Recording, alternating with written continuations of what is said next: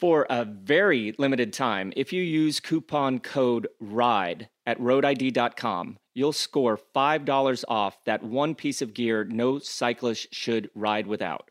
Again, that coupon code is RIDE. And in case you were wondering, Road IDs range in price from a mere 20 bucks to 35 bucks.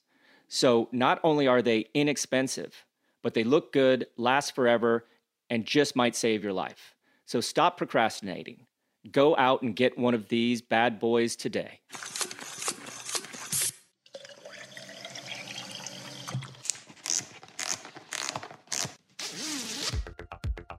Olympic medalist and Tour de France podium finisher coach Bobby Julich and Outskirts visionary Gus Morton invite you to put your socks on.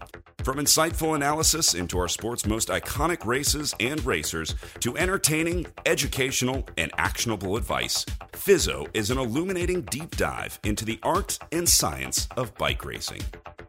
Be prepared to put your socks on. Hello, everyone, and welcome back to Put Your Socks On. I'm Bobby Julich, and as always, I'm here with my trusty co host, Gus Morton. Today, we're talking about stage 17 of the 2019 Tour de France from Pont du Gard to Gap, 200 kilometer stage. How you doing today, Gus? Bobby, I'm doing really well. I feel a little rested after the easier stage yesterday, and uh, you know I was ready for it. Today was a scorcher hot, hot heat on the road into the town with no gap. Gap. We have a wonderful show today. It's super fan as usual. And we're going to be talking relationships on tour, hearing from Ellie Woods, wife of tour debutant and 400 meter track champion and third place at last year's World Road Race Championships, Mike Woods. I want to say thank you to everybody for listening along. The support's been huge. Uh, special mention to Robbie McEwen, actually, who's commentating on the Tour de France with NBC uh, at the moment, and he uh, he quoted Bobby your quote yesterday, uh, the driver analogy from yesterday's sprint finish. So even the even the old ex pros are still putting their socks on every day. So shout out to him. Thanks for that. Shoot through your questions. Super fan of Velo News. Reach Bobby on Instagram at bobby.julich or myself at that is Gus. Before we get on the show, let's get our daily dose, Bobby. All right, it's time for today's daily dose of Road ID Tour Trivia. To play, head on over to roadid.com slash TDF. Today's question. This German sprinter won the green jersey a record six times in a row. Go to roadid.com slash TDF to answer this question and score a chance to win today's daily prize. A pair of Look Special Edition Tour de France pedals one lucky winner will even take home a $10,000 BMC shopping spree. Again, that's roadid.com slash TDF.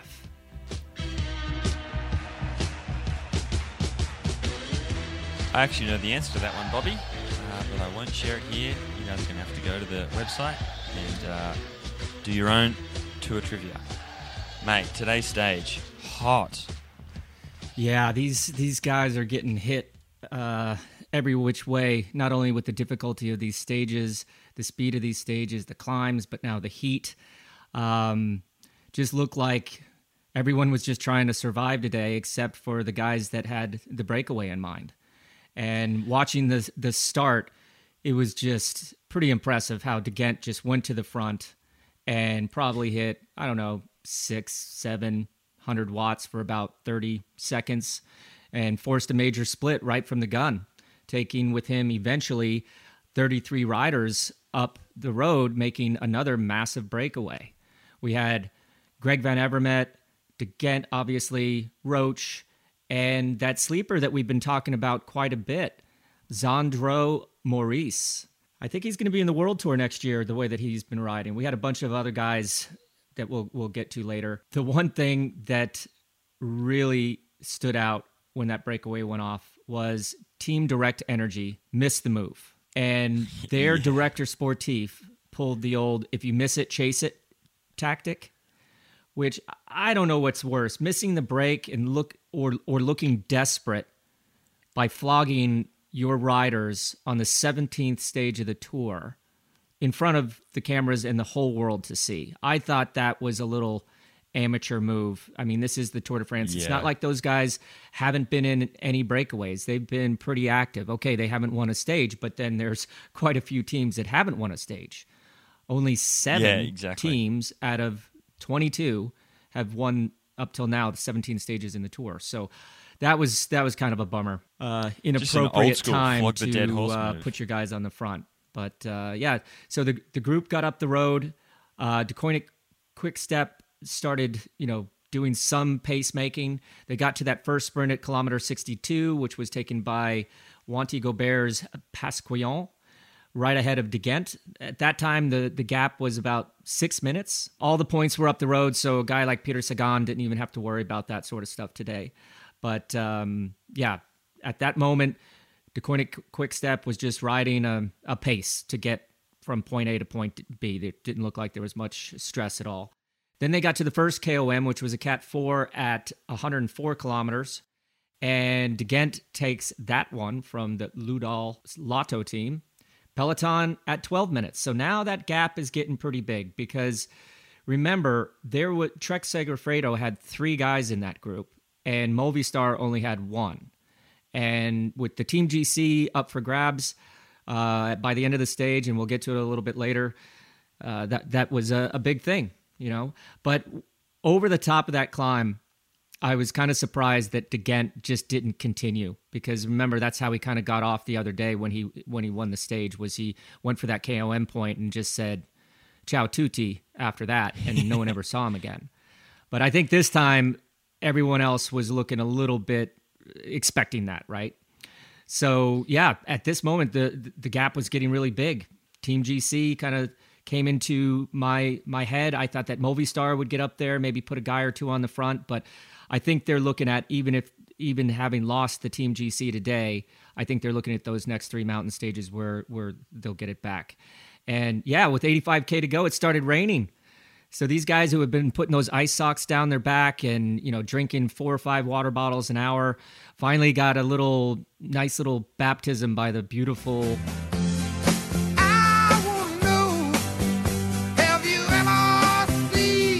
rain that that fell on them uh, on the road to Gap today. Um, yeah, then it kind of came down to okay, who's going to win this stage? The attack started flying, yeah, right around 35k from from that front group. Um, Gap went up, shot up to 15 minutes at this time to the peloton. A lot of the strong guys in that move, no doubt about it. Ben King looked really good, and he seemed to break up the group. And Asgreen, the guy that we've been talking about, who's just been the workhorse of this Tour de France, bridges by himself from the group that got split off up to that group, which was about about ten guys, and that that was just impressive. How much time he spent on the front, and then to be able to to punch it across a gap like that, when you know that the guys in the front are are going full tilt, is is pretty impressive.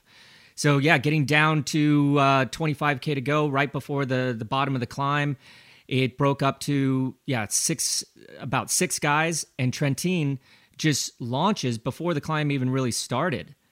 And Man, that was a that was a great move. I just want to like stick on that because you know he was keeping that race together until that point. He was always at the front, always pulling. You kind of thought, mate, he might have overdone a little bit. You know, you thought he was, you know, the best would have been the fastest finisher in that group, at least in my opinion. And uh, and sure enough, he just laid off two or three lengths right at the bottom of that climb and just hit them down the right hand side of the road. And he was five seconds up the road before anyone kind of realized, right? And he was once he went, he was on his way. Yeah, I thought that move was a little bit too early, but man, it was just his day. The confidence that he showed, the power that he showed, the obviously big, huge morale that that team has from winning four of the last nine stages. He he was just uh, a man on a mission today. Uh, seeing seeing Asgreen go uh, try to go across, maybe he tried to go a little bit too late because I don't think I don't think you can bank on picking up any time on on Trentin on a descent like that. But yeah, over the top of that second uh, climb of the day, which was a Cat three, we had yeah Trentin went over right ahead of Asgreen and and Perichon from from Cofidis, which I think is we we need to mention his name. That was a pretty impressive uh, showing by Perichon today. Going Absolutely. going ahead and trying to to bring back uh, Trentin when the other guys, the maybe the stronger guys, uh, laid off the gas a little bit. But then, um, yeah, on that descent, it was uh, man against man, and neither of them were taking it easy. Both of them are very good descenders, but it was just Trentin's day, and being able to solo down for a winning gap like we predicted that it would be a breakaway that it is normally won by a solo move was uh, just fantastic. What a what a what a great ride by by him. Yeah, and he looked. Uh, yeah, he looked. He looked really good. He looked really in control. And um, and as he said at the finish there, it's only the second time he's ever won solo in his career. So. Uh, nice work there from Trentin. I do want to highlight something though. I've kind of been biting my tongue um, for a while on this this topic, but now that we have an audience, I've decided I'm just going to let it go. And what is up with terrible sunglasses in the cycling peloton right now? Like, what was Trentin wearing? What is Sagan wearing? Van Avermaet, oof. Thomas, like 2008 called, and uh, it's reminding everyone that what a terrible year for fashion it was. And uh, obviously, he didn't pick up the phone. So, whatever happened, I'm asking, whatever happened to the M frames? And more, more in particular, the golf version of the M frames. Bobby you used to wear M frames, didn't Oh you? yeah, you're you're t- talking my language now. Uh, Yeah. M frames were it for me. I had those throughout most of my career, but yeah, it seems like a lot of these new companies are coming out with just bigger and bigger lenses.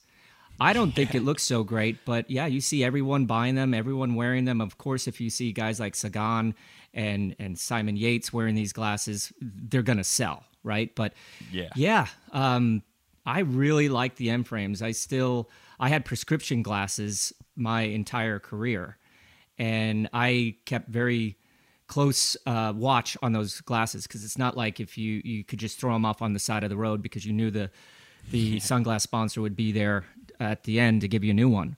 So I have uh, probably I don't know 50 pairs of maybe even more, and I've gotten rid of some of them over the years, but. I always like the M frames and the sweep lens. You know that that sleek lens that uh, you could still actually tell who who it is behind the glasses. Now it's you kind of have to look at the jersey because you're not you're seeing this big billboard on the front of their face. You're not really seeing the the rider anymore. Yeah, mate, you're exactly right. Could not agree more. So, uh, if anybody's listening out there, uh, bring back the M frames, please. Shall we? Well, let's just ch- cl- cross the, the classification. No real changes there except for the Team GC, right? Before we move on to uh, to hear from the superfan. Yeah, uh, everyone else seemed to, to to keep their powder dry, anticipating these next three hard stages. Um, but yeah, I since we go on the the pod right afterwards, what was the final result for the Team GC? Did Trek So take it Trek over? took it by eight minutes. Oh wow! Uh, yeah, which was surprising to me. At least that's the the preliminary results that like that I've been able to pull up right now. So, um, yeah, Movistar now eight thirteen behind, way back to UAE, who actually moved up seven spots, so they're now forty six minutes behind. So, Movistar, I feel like you know, given the other GC teams are pretty far down, um, should have a, a bit of a command on that jersey by the by the end of the tour. But uh, but yeah, they lost a, a shitload of time today in that classification. And uh, we've got the superfan, as per usual, waiting in the wings.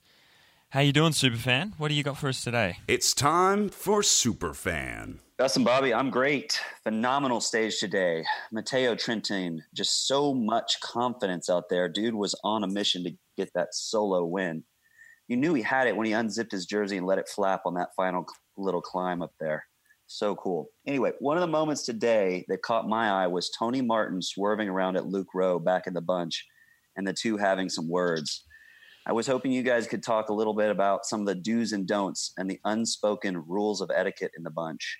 As youngsters, who taught you the most about etiquette in the pro peloton? Thanks, guys. Keep up the good work. Well, first off, you have to remember that it's the 17th stage in the Tour de France. People are tired, people are cranky, and just the tiniest little annoyance can set someone off, no doubt about it. That being said, there are rules, and we've seen rules enforced over the years. The bottom line, rule number one, is you just don't take your hand off the bar and touch anyone in an aggressive fashion. And we've, we've seen over the years, I remember Tom Steels throwing a water bottle in the middle of a mass sprint you know, down the road. I think he hit uh, one of the the French riders. I forget his name, but he, he Yeah, got DQ'd. I remember that incident. He got DQ'd from the tour. Um, today, I like like I said before, we go on the pod, so we don't really know what happened, but somebody was annoyed at something there with Tony Martin and and it looked like Luke Rowe. And I'm sorry, you know, he didn't hit him, but he did kind of swerve at him in an aggressive way.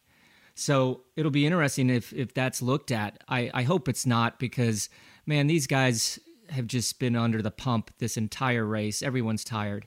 But when it comes down to etiquette, I think it's just the people that you're riding with. If you're riding with with guys that are yelling at each other and cursing at each other and throwing up their hands, you know, you're probably going to grow up like that. But once you get into the pros, um, especially as a neo pro, you kind of just keep your head down. You don't say anything, you don't do anything, and and that kind of becomes the norm. Not to say that we haven't seen some some flare ups. Um, I was involved in one as well. Um, that just comes out at the wrong time when people are frustrated or tired. And right now, everyone's frustrated and tired, or you know, most of the peloton is is all the peloton is tired. And I'm sure there's a lot of frustration from those other teams that haven't won a stage so far this year. You know, I, I hope nothing comes out of this uh, because it wasn't a, a major incident. It was so far uh, out of the r- real race determining Race, yeah. factor, but you never know. The UCI they have cameras everywhere now, and they could could uh, make an example out of Tony Martin. Yeah, and I think what was interesting about that is those those two guys are, w- are considered, you know, heads of the peloton. They're um, very well respected riders and very classy bike riders. So, yeah, I mean, like it just it just goes to show that even two of the you know kind of coolest and, and calmest characters can disintegrate. I do want to say one thing though that that I noticed particularly, and I may have said this uh, earlier on, but when I started bike racing and started kind of coming up, um, you know, as a junior, like under 19s, and starting to train with some, you know, some world tour guys, and then going on to to being in- a a professional at sort of 18 years of age, um, we. I remember there being quite a lot of like respect and you know like the older guys like Graeme Brown and and um, and O'Grady and those sort of guys like they would there was they would instill like a set of rules upon you um, and there was like a level of respect, right? And then I left the sport for three or four years, and, and when I came back, it was almost like it would just become a free for all, and uh, it just seemed like I don't know, there just seemed to be a change, and it seemed to be like the next group that came through decided that they were just going to be like I don't know, just decided that there was they weren't going to follow the way that things had been done before, and that progressively led to to like a deterioration throughout the entire group. Anyway, so yeah, I definitely noticed there was a difference between like when I first was racing and then when I came back to racing as to the respect and the um, and the etiquette in the group. On that, you're talking about you having a little bit of a, a tiff there. I heard you mention Bobby. Let's get into today's theme, and today's theme is relationships. Um, and relationships in the cycling world are an odd one, obviously, you know, because you uh, you're competing against people, so there's you know aggression and that sort of stuff. But then you also spend more time with with your sort of competitors than you do much of your family uh, for a lot of the year. And then you have you know you have relationships obviously uh, with the, with your sponsors, with your rivals, with your teammates, and then there's a relationship with your partners and your wives. And it's interesting because you know you're not allowed to travel uh, with your partners and and with your wives. So you know most of the time you get to see them only a couple of minutes before a stage start or or, or on a rest day. I want to ask you, Bobby, like before you got into racing, like you're obviously married whilst during your career, but before you before you sorry got married, did your wife know that you were a bike rider and that, that did she know what, what she was getting into? No, no, not at all. I remember the first day that we met back on October 17th of 1992. Pretty impressed, right? That I know the actual, remember the actual day. um, I met her through a friend of mine, and she kind of, you know, throughout the evening, oh, what do you do? And I said I was a, a bike racer, and she was just like, what kind of bike? And I was like, you know, 10 speed style bike. And she kind of looked at me with this quizzical look on her face, saying, "You you can make money at that?" Like she had, she was not impressed at all. And I've been with her since 1992, and to this day, she still does not know what like gear ratios are for example like i'll be sitting there talking to a teammate or a client about you know using a 52 or a 53 or a 56 and then the rear rear cluster 1122 and she just sits there and rolls her eyes she's just like that is just it just doesn't make sense you're talking about these 57 34s and i'm like honey uh, just don't worry about it. So, yeah, she wasn't impressed at all. She obviously followed my career and supported me 100%. But when it came to like the real technical aspects of my sport, I don't think to this day she really understands so much. And it's kind of funny watching a race with her. She's just so, which doesn't happen very often, but if she is paying attention, she just comes up with these very honest questions. And you just mentioned one. One of these old school you know habits is that wives are not allowed to travel with the riders like why is that is that like Dude. just from the beginning that somebody you know thought that hey we just want to have a little boys club and Boys Club. Boys Club. all girls are distractions and um, it's just funny that that becomes part of the routine that you just Dude, at the beginning of the tour you say ciao and then maybe you see them for 15 or 20 minutes or an hour on the rest day maybe you know right after the right before the stage in paris but yeah it's it's it's bizarre it's like all of a sudden this fence is put up and it probably came back from one of those superstitions back in the day that you know you can't have your wife around because having sex making love what, however you want to call it is takes the energy away from the riders I'm For you sure, could ask for sure Mario Cipollini that question, and I bet you he'll argue to the death. Dude, exactly. He's a walking, he's living proof. Um, it is weird though. I never realized how weird it was until like the last year or so when I was asked that question, like, "Oh, does your partner get to go with you?" And you're like, "No," and then you're like, "Wait a second, why? Like, why wouldn't they?" Um, funny though. So were you were you like old school, like? I like the whole schoolboy setup, boarding school style, or or would you be all for the change and be like partners are allowed on the should be allowed on tour? You're allowed to just like finish the stage and then do what you want and then turn up tomorrow at eight to start. Yeah, that's a that's a slippery slope for sure. I mean, especially being on the other side of the barriers now in the coaching side, you want those riders to concentrate as much as they can on their recovery. Um, I have to say, even if my wife was at the race, maybe she was staying in the same hotel, I would go up and sleep in in my own bed with with my roommate. I just felt like it was the the, the right thing to do. But you know, now that I'm looking at it, why? you know, if you could just go and relax and kind of get out of that bubble, that that that male testosterone bubble, and just go and you know chill out a little bit, maybe it would help. Exactly, and here you go. We're challenging the uh, challenging the foundations of the sport, Bobby. I would like to hear listener responses to that um, because, yeah, I think uh, I think there'll be some interesting ones. I've been you met you alluded to it just before, and, and as I was reading through the research, uh, we have a couple of to the listeners. We have like a couple of guys who do a bit of research for us prior to the tour and like you know dig out kind of interesting stories. And today's uh, on today's theme, it was all one hundred percent in one way or another linking back to like riders having fights. Um, so, so they just wanted to know. They're like, yeah, who's had fights? Have you been involved in fights? So I, I'm I'm intrigued by that because you are surrounded by people, the the same guys, kind of all the time, and particularly at the tour when it's like, you know, three weeks of the same guys. Have you ever found yourself in a situation where you've gotten heated with someone or become like in a bit of a tense, uncomfortable rivalry, and you've just had to then just deal with it for the next three weeks?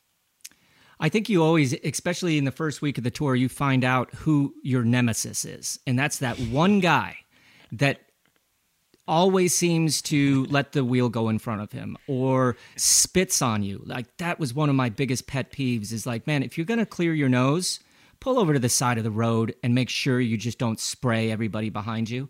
But there always seemed to be that one guy and you know, each rider was different, but they all seemed to have that one person that just annoyed them. And in the first week, you can deal with it. In the second week, you can kind of deal with it. By the third week, you're cracking. And that, that, you know, you have to gut most of that sort of stuff. But it, it is just, it's, it's inevitable that in three weeks, you're going to have some issues. You're going to maybe, you know, cut somebody off in a turn. You're going to maybe quack them on the descent. Uh, something's going to happen, and you just have to own up to it and and apologize. And a lot of those times, those apologies come after the race, after the heat of the moment has has left. But um, you asked about uh, a fight, and yes, I was Yes. reluctantly involved in a very, very big spectacle after the 2000 Tour de France when I was riding on Credit Agricole. Mind you, I had the worst Tour de France of my life.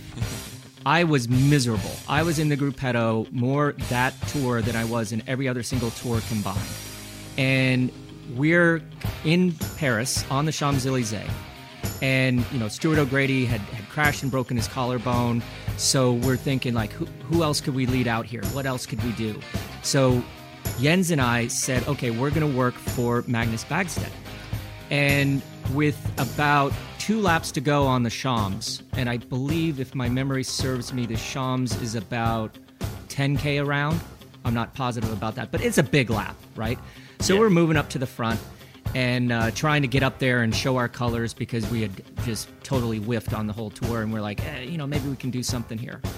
And i'm moving up through the group and all of a sudden like i kind of get quacked by the guy in front of me.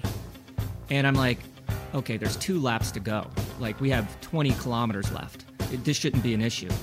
And all of a sudden i try to get around him again and he just just quacks me again and I'm like, okay, I'm out of here. I've had the worst Tour de France ever. I don't need to crash. I'm out. And then, so I sit on the back of the group. We finish the, the, the loops. We turn on the Champs Elysees, that beautiful view that only cyclists get to see. I mean, they don't close the, the, the Champs Elysees on a daily basis. It's like maybe one, twice a year. Once for uh, the Tour de France finish and once for the, the Victory over Europe parade, right? So you have a very unique view. And I'm just trying to enjoy what the last few hundred meters of the worst Tour de France of my life. And I see this guy kind of looking back, and it, he's in the same jersey that of the guy that I had kind of an altercation with 20k bef- before. And this one person, his name was Jeroen Blijlevens. He was a sprinter that also had a terrible Tour de France. He was on Polti. And I see this guy up ahead of me, like turning around and looking intently, and I'm like, oh my God, is he is he looking for me? You know, is no, that couldn't be. That was 20k ago. He's looking for somebody else. As soon as we crossed the finish line, he came up to me and was just absolutely spazzing out. Oh shit! Really? And we're right, I don't know, 20 meters, 50 meters past the start finish line. I'm just trying to get out of there. I'm just trying to keep my head down and and just defuse the situation by running away. And he catches up to me and we're face to face and he takes a swing at me from point blank range. And luckily misses because he would have laid me out right there on the on the on the cobbles of the Champs-Elysees and he but he knocks my glasses off my oakley prescription glasses that i told you before that Hell I, no. I those weren't disposable right? So i'm trying to diffuse the situation by looking down on the ground and getting my glasses. And he takes another swing at me right as i'm coming up. And luckily like it was kind of like a weave and bob situation. And he misses me again. And now i'm like wait a second there's all these cameras here uci officials we got to stop. But he just wouldn't back down. And we wound up you know having some words. And um, there's quite a few images of that of me on on the internet which i'm not proud of um, but luckily i was able to get out of there without getting my face smacked in but i have to say you said this a couple podcasts ago what your what your first coach told you you do not want to get into a fight with cycling shoes on, especially on pave or brick like they, they have on the Champs Elysees, because it was like ice skates. And maybe that's the reason why he missed me from point blank range three times. But exactly. He was an amateur. You could tell. He should have known. But- million dollar question, man. Shoes off. the Everyone biggest knows that. question I had was was it me that you were so mad at? Like, how could you be mad at me when it was 20K to go? It wasn't like in the last 200 meters. It turned out that because I went back on the back and I was out of the way, that Jens went up there and was still battling. And this guy just, you know, with, with not being able to see straight, just so amped up for the sprint, thought it was me again. And it was actually Jens that quacked him in the final that really, you know, peed him off. Fired him up. So in reality, I got into that situation. Okay, I did have words with him with 20k to go, but it was in fact my teammate Jens Voigt that like really put it over the top. So we were both in the same jersey. We were on Credit Agricole. He was on Polti, and a big misunderstanding. But yeah, very very uncomfortable um, situation, especially right there with all the TV cameras on you. Yenzi, what do you got to say for yourself if you're listening, Yenzi? You got to get in touch with Bobby because I know you're going on air tomorrow on the show. I want to hear your side of the story. You know, he he left that for about two years before he finally told me the truth. he he did. He totally did. He Classic left. stitch up. Yeah, big time. The old bait and switch. Just fire him up and then just get out of there and get the guy, just let the guy who looks the most lucky deal with it. But the Well, frustrated Bobby, riders will find other frustrated riders, and then the inevitable happens. Um, every it's time, just part every of it. time. Let's move on. We've got uh, our guest today, Ellie Woods, um, in the wings. Ellie, how are you doing? Good. How are you? Really well, really well. Uh, how's uh, have you have you have you heard from Mike today? How's Mike going so far in the tour? I haven't spoken to him for a few days. Yeah, I, I spoke with him this morning, and I've just been texting him back and forth now. But he's doing well. He uh, he's a little beaten up, but he's he's coming around. So he's optimistic. He's excited to to hopefully make it to Paris. And I guess he's in a few pieces, but I was going to say, does he have a? He's got a couple of broken ribs, right? Yeah, he does. He had a kind of just some bad luck on on stage eleven. Actually, there was a, a bit of a pile up, and he he missed it for the most part. But uh, he, I think, what happened was someone just ran, ran into him from behind, and he he fell on his radio and ended up cracking two ribs. So Brutal. That's that's that's so unlucky. Of all the things, yeah. Well, hopefully we'll see him uh, make it through his first tour, which would be great. I have the same question for you to start off that I had uh, for Bobby, which is: Did you know what you were getting into when you met Mike? No, no idea.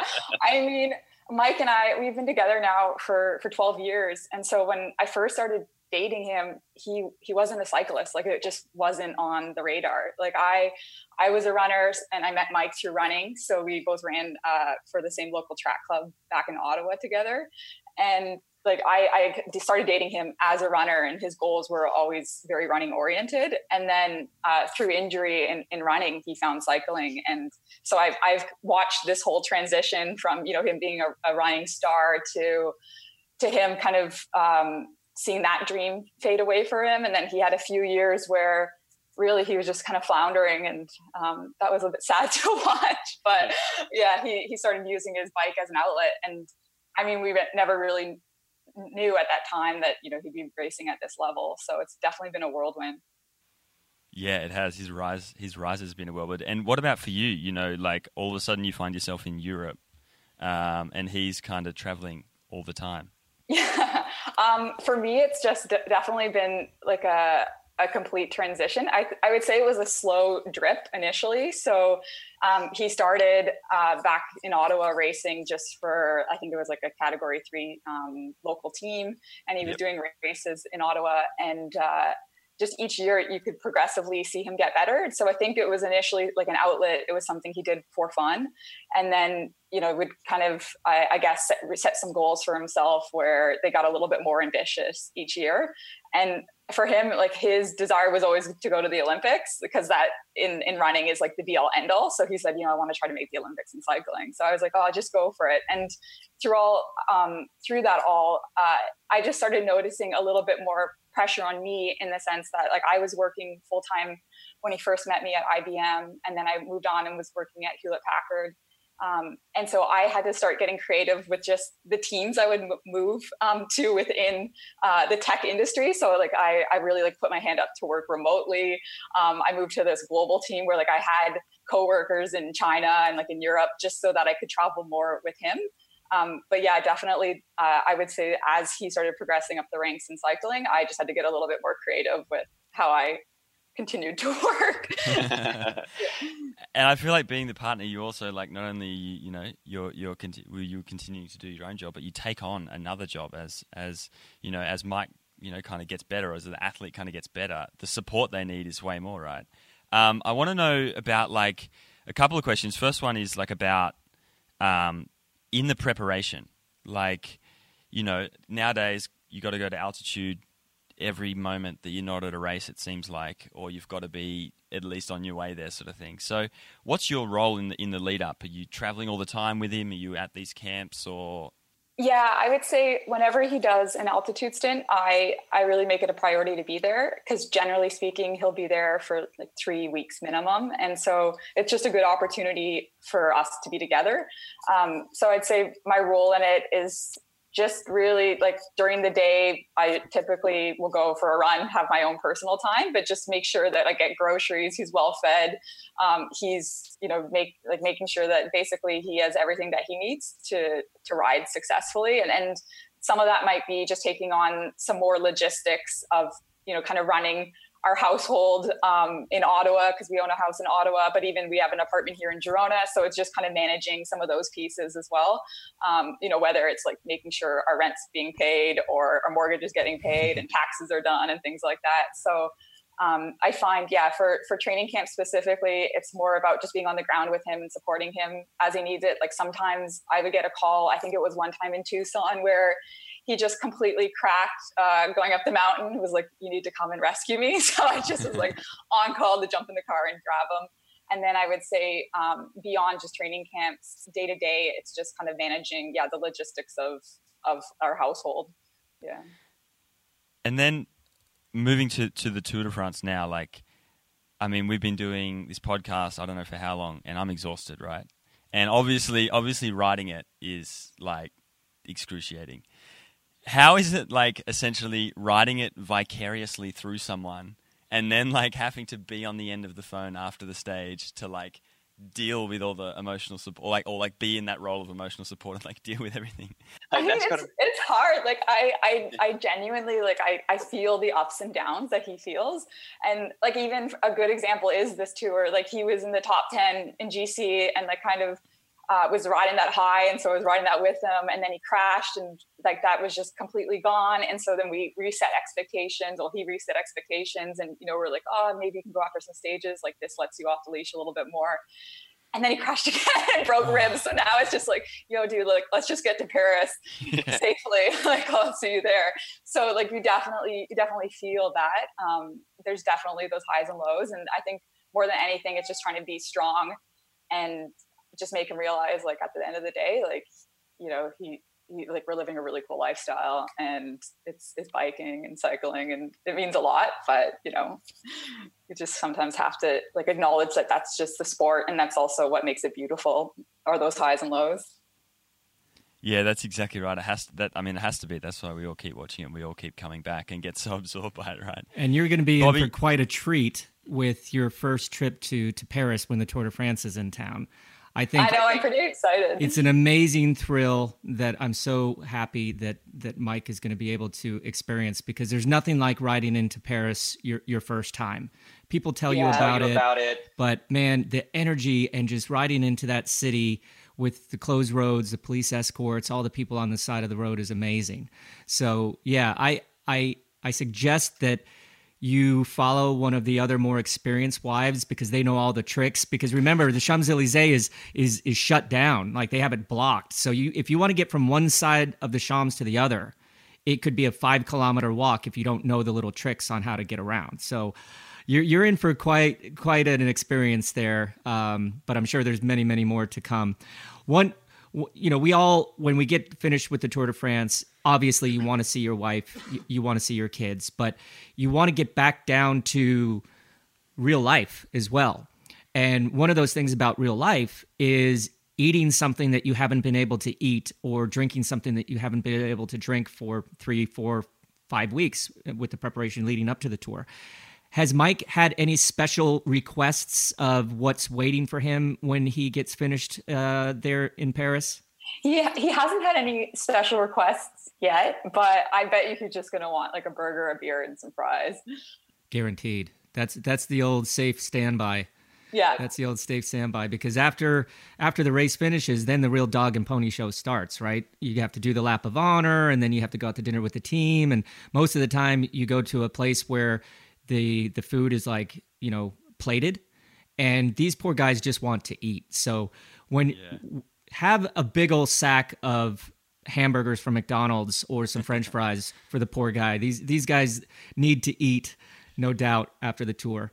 Yeah, they definitely do. I think he's excited. His his whole family's in town, so we're actually going to Paris tomorrow together, and then um, yeah, I think after we'll probably eat up all of Girona. Is that Mike calling right now? Yeah, I'm just Denied him. Get out of here. Denied him. yeah. Well, Ellie, I, I think that's an indicator that we've probably taken up too much of your time. Thank you so much. That was fantastic. yeah. Bye, guys. Thanks. Thank you very much. Appreciate that. Yeah. Nice. There you go. See, no rest uh, for the partner of a pro cyclist in the Tour de France. As you can see, Mike actually calling there at the end. So, Yeah, uh, I think I we see him think get to the now that. I'm on watching it on TV myself, I understand what my wife used to say. Like, oh my god, I hate July. I hate the month of July. I'm like, why? Like, you just sit on the couch and watch TV, and you know maybe talk to me five minutes a day. And she says, yeah, but you don't understand the stress of watching you guys go down these descents or you know when you see that massive pile up you start looking for that that one familiar jersey or one familiar body type. And yeah she she was super stressed out. And unfortunately she had to watch me like get into the ambulance twice. And that that can't be easy. So these ladies that are absolutely the sup- number one support um, pillar of of these riders lives it, it's it's not as easy as it looks it's not for the faint-hearted and these these are some strong women and um, appreciate them hanging out with us goofballs Yeah, that is 100 100% sure, excuse me. Let's look at tomorrow's stage. It's the final, this is the swing of the axe now. The axe is on the downhill, the downward swing as of tomorrow, and uh, some heads are going to roll over the next few days. Let's, uh, let's have a look at the stage. Yes. So stage tomorrow's stage is from Embrun to Valloire, which is 208 kilometers. On top of that, they have a about a nine kilometer neutral as well. It's going to be a long mountain stage with a lot of time at those higher altitudes. We haven't really spent that much time at those higher altitudes yet, so this is going to be uh, per- perhaps a, a totally different ball of wax here for these guys. And remember, this is a long stage, but then the other two remaining mountain stages on Friday and Saturday are only 123 and 131 kilometers. So, are we going to see that big long range kind of haymaker uh, tactical group going up the road tomorrow? Uh, I don't know. I don't know. But we do have we have one Cat three pretty close to the beginning. That's at, at 13 kilometers into the race. I think that will be where the breakaway will establish itself. And then we have one Cat 1. That's the Col de Vars. That's that's at um, 133 kilometers into the stage. And this one tops out at 2109 meters, 2,109 meters. So Yeah. already Already at very altitude. very high high uh, high altitude there.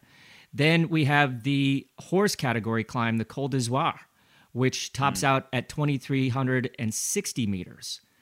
And then, if that wasn't enough, we have the um, the uh, Col de Galibier at 189 kilometers, and that's 2,642 meters at the top. so right there, you have two Cat ones and I'm sorry, one Cat one and two horse category climbs. So it's it's going to be on, and they don't finish on top of the Galibier this year.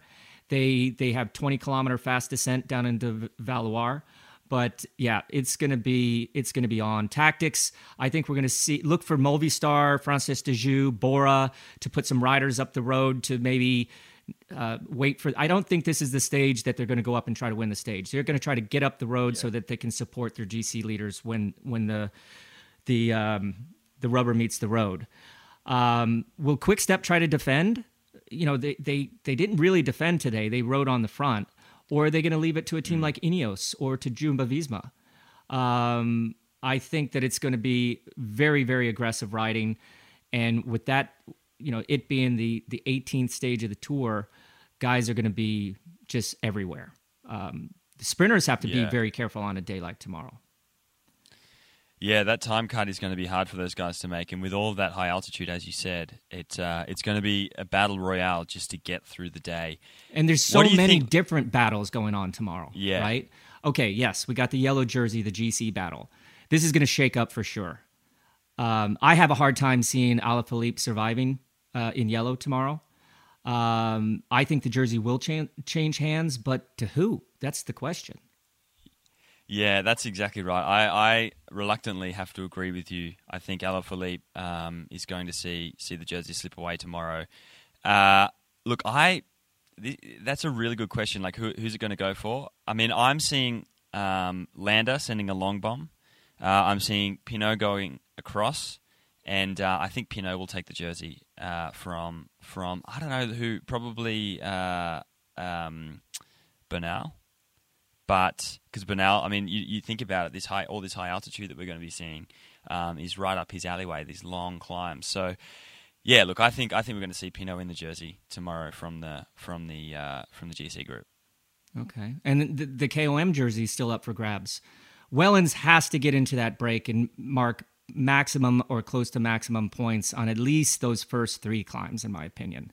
With Pinot climbing so well and always getting those points at the horse category, you know, where where where the real points are on offer, he's going to have to get a buffer here because he's been very active the whole tour. I think he's had a couple easier days with this stage in mind. If he can take some big points tomorrow, that's going to make him a lot, you know, a lot. He's going to sleep a lot better uh, having that that that KOM jersey in in Paris.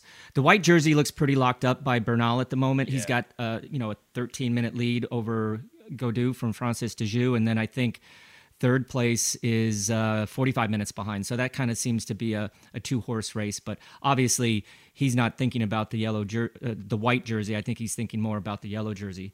The green jersey, I think Sagan just has to stay smart tomorrow. Um, you know, he's also been quite active this whole entire race, and this is going to be a hard stage. So just stay safe, be smart, and make sure that you make it through these mountains in order to get to Paris because you have to get to Paris to win that that green jersey, and it has quite a demanding, uh, quite a big lead right now at just around 100 points. But he he has to get there, and I'm sure he, you know, you don't win six times the green jersey in the Tour de France without knowing this yourself. Um, the stage win tomorrow. I think that tactics are going to be such a major, important part of tomorrow that I look for someone to be gifted a stage win in tomorrow by one of the, the other riders in the group in order to create or strengthen some alliances because I believe that will really factor into the big picture over these three three days.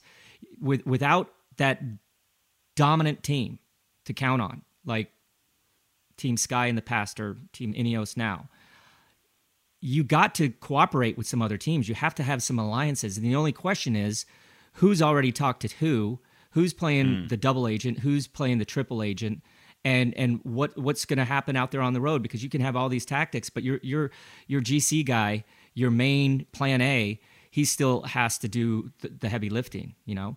Uh, Team GC is also in play. We saw that Swish Hands today because of that breakaway going up the road and taking 20 minutes. Trek having three guys in the group, Movistar only having one.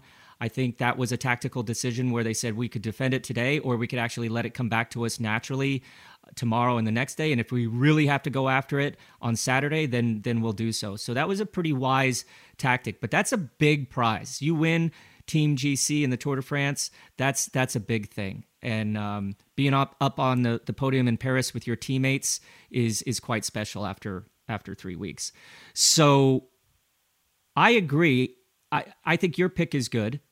Um, and I probably would have picked. bomb. Well, you picked Landa to to win Yep. the stage and Pinot to take the jersey, right? Yep. Yeah. So I'm going to agree with you that Pinot takes the jersey, but I think that um, Landa is definitely going to start throwing some spanners in the works, as you guys down in Australia say. And there's going to be some ruffled feathers there between Movistar and Ineos, Movistar and Jumbo Visma. And so since Landa's off the table for the stage win, I'm going to go with Buchmann, my new favorite rider, German rider. Yeah. From from a very select group of Pinot, Landa, Bernal, and and um, himself. And I think that those guys are going to kind of be over it, you know, with each other's tactics, and and he's going to be able to slip off or or win the sprint. But um, it's all to play for now. It's going to get super exciting, and these alliances are going to change from day to day. And with with so many guys, you know, you can go down to the top ten. You know, you can't even count out guys like Richie Porte yet. So top six is pretty pretty pretty close. Then there's a couple more minutes. I think it drops from you know two or three minutes down to six or seven minutes Yeah. down at the top ten. But that could all get flipped on its head very very quickly. And tomorrow we'll see.